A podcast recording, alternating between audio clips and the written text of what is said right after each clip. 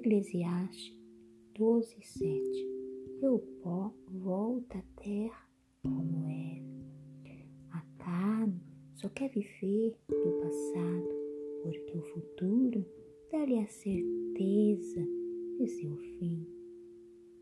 O espírito, no entanto, sempre quer viver coisas novas, ou seja, viver em novidade espírito é dominado, controlado pela carne, ele torna escravo do passado. Mesmo que esse não tenha sido só de tristeza, mas de alegria. Viver dependente, preso em sentimentos passados, independente de ser bom ou ruim, isto é escravidão.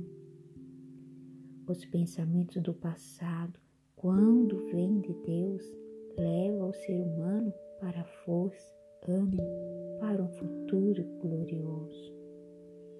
Satanás, Lúcifer, vai atirar a flecha no passado, no pensamento do ser humano na hora certa.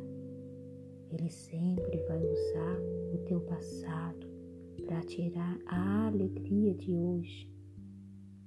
Satanás sabe se ele conseguir alcançar o seu espírito hoje com tristezas, dores, isto tornará um passado infeliz, a qual ele usará como arma para te atacar, dominar e congelar sua vida. Satanás é astuto, até usa momentos bons do passado para atormentar.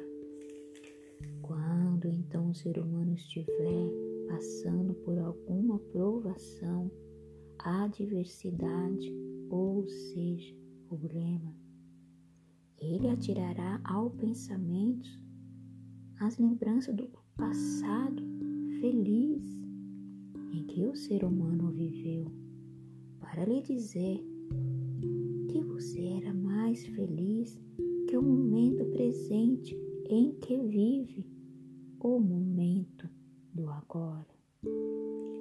São flechas atiradas ao teu pensamento para te paralisar e fazer com que seus sentimentos fiquem cegos junto com o entendimento.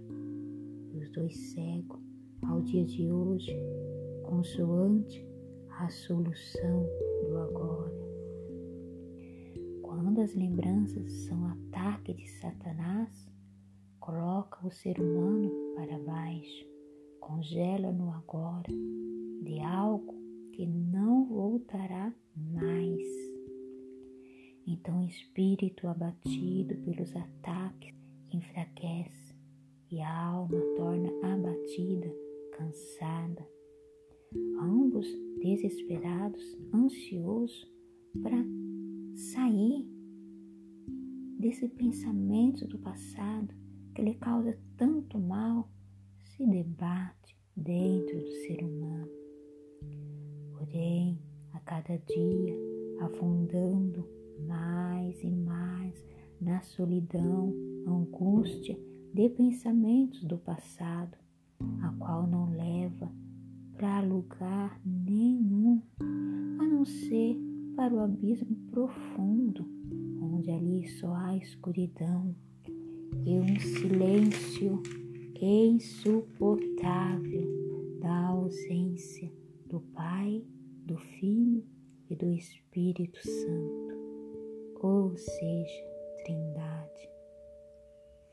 Jesus disse em Mateus 11, 28: Vinde a mim, todos que estáis cansados, sobrecarregados, e eu vos aliviarei. Jesus está pronto a tirar o ser humano desses pensamentos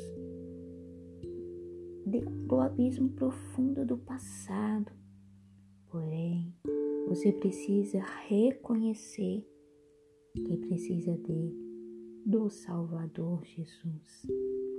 Pois ele não somente salva sua alma, espírito, carne, do abismo profundo do passado, como também te promete um futuro certo, a vida eterna.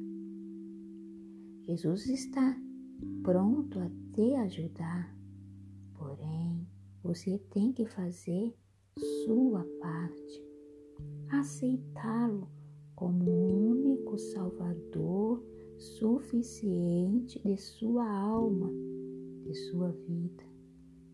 Não somente aceitá-lo por aceitar, apenas de boca, mas de prática, tornando discípulo de Jesus, ou seja, seu seguidor.